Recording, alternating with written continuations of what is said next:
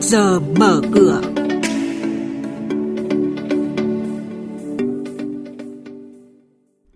Thưa quý vị và các bạn, thị trường chứng khoán duy trì dao động đi ngang trong thời gian tới.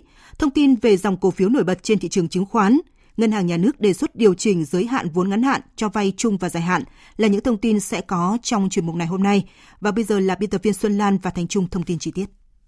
Thưa quý vị và các bạn, VN Index đóng cửa phiên giao dịch tuần trước tại mức 982,9 điểm, giảm 3,04 điểm. Độ rộng thị trường cân bằng giữa số mã tăng và giảm giá. Trong khi đó, thanh khoản đạt 2 tỷ 307 triệu đồng, duy trì ở mức thấp nhất 2 tháng trở lại đây, thể hiện tâm lý thận trọng của nhà đầu tư. Thị trường giảm điểm trong suốt phiên giao dịch cuối tuần trước, mặc dù vậy, dao động rằng co vẫn đóng vai trò chủ đạo. Những tín hiệu về xu hướng mới chưa xuất hiện, Do đó, trong bối cảnh chờ đợi kết quả kinh doanh quý 1, thị trường nhiều khả năng vẫn duy trì ở trạng thái đi ngang trong thời gian tới. Chuyên gia chứng khoán Lê Ngọc Nam, Phó trưởng phòng nghiên cứu tư vấn và đầu tư, công ty chứng khoán Tân Việt nhận định.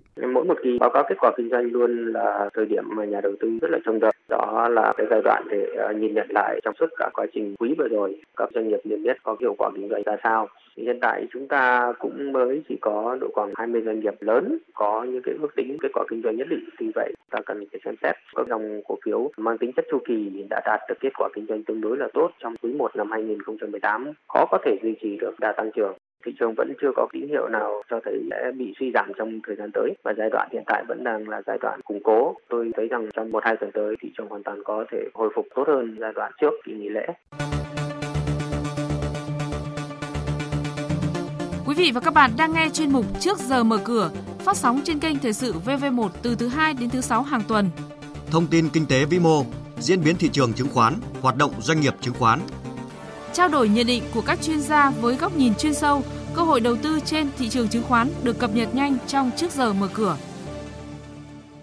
Chúng tôi xin tiếp tục thông tin về dòng cổ phiếu nổi bật trên thị trường chứng khoán hiện nay. Nhóm dệt may phân hóa cổ phiếu MSH, VGG STK tăng mạnh trong khi cổ phiếu TCM, TNG không duy trì được sắc xanh.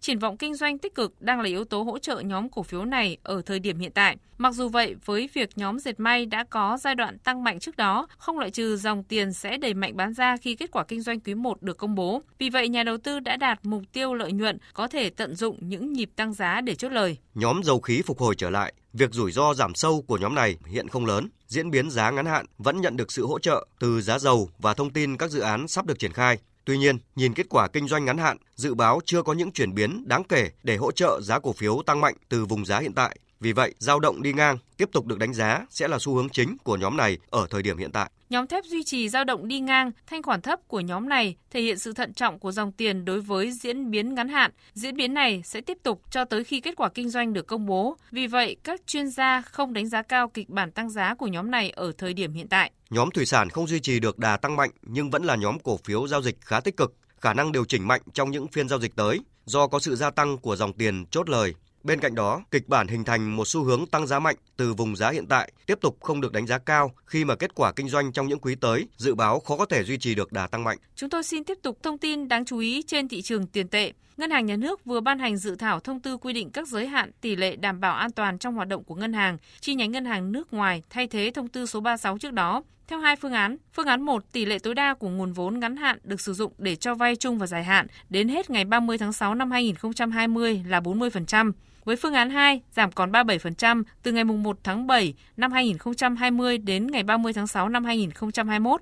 Việc điều chỉnh này nhằm từng bước kiểm soát được rủi ro thanh khoản, nhằm bảo đảm an toàn hoạt động của ngân hàng, chi nhánh ngân hàng nước ngoài trước những thay đổi của các yếu tố từ trong và ngoài nước, góp phần ổn định hoạt động ngân hàng, hỗ trợ thúc đẩy phát triển kinh tế bền vững.